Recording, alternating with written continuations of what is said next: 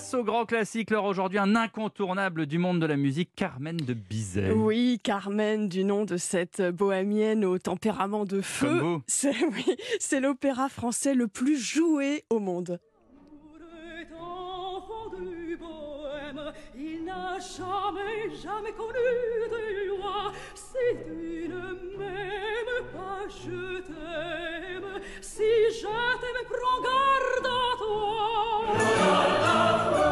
Chanté ici par Angela Georgiou.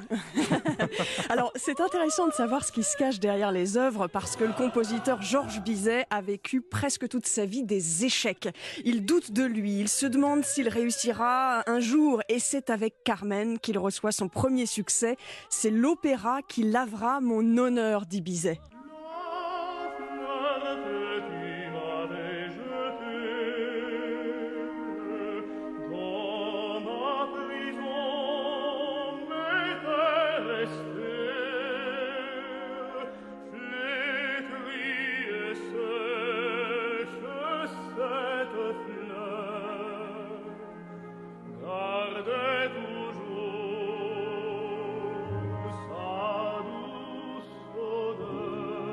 Cet air de Carmen, la fleur que tu m'avais jetée, chanté par Roberto Alagna ici. Et puis c'est l'histoire de l'opéra qui surprend énormément. Eh ben oui, Carmen meurt sur scène, assassinée par son amant. Euh, scandale pour l'époque, hein, qui, qui est choquée, qui choque la bourgeoisie.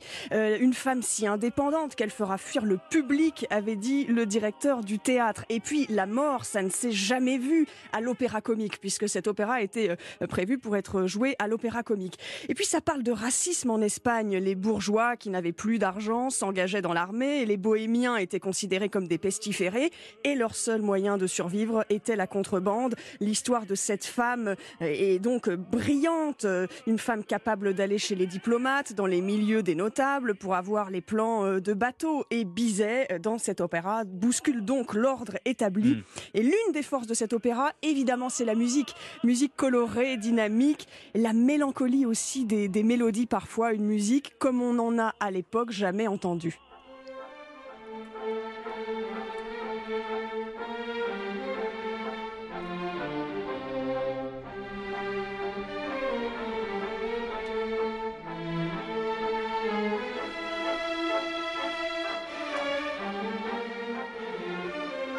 On est tous emportés là dans ce studio. Absolument. Bon, et pourtant la première représentation est un échec relatif. Euh, L'accueil du public est mitigé, les personnages heurtent les esprits de l'époque. Et 150 ans plus tard, Bah oui. se dire que c'est l'un de nos chefs-d'œuvre. Mais bien sûr, mais c'est comme Malheur, les symphonies de Malheur. Souvenez-vous comme elles avaient été euh, accueillies au départ. Bien sûr. On le huait euh, dans les salles, c'était terrible.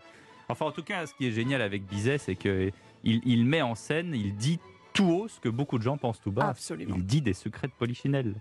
Merci, ma chère Laure d'Autriche.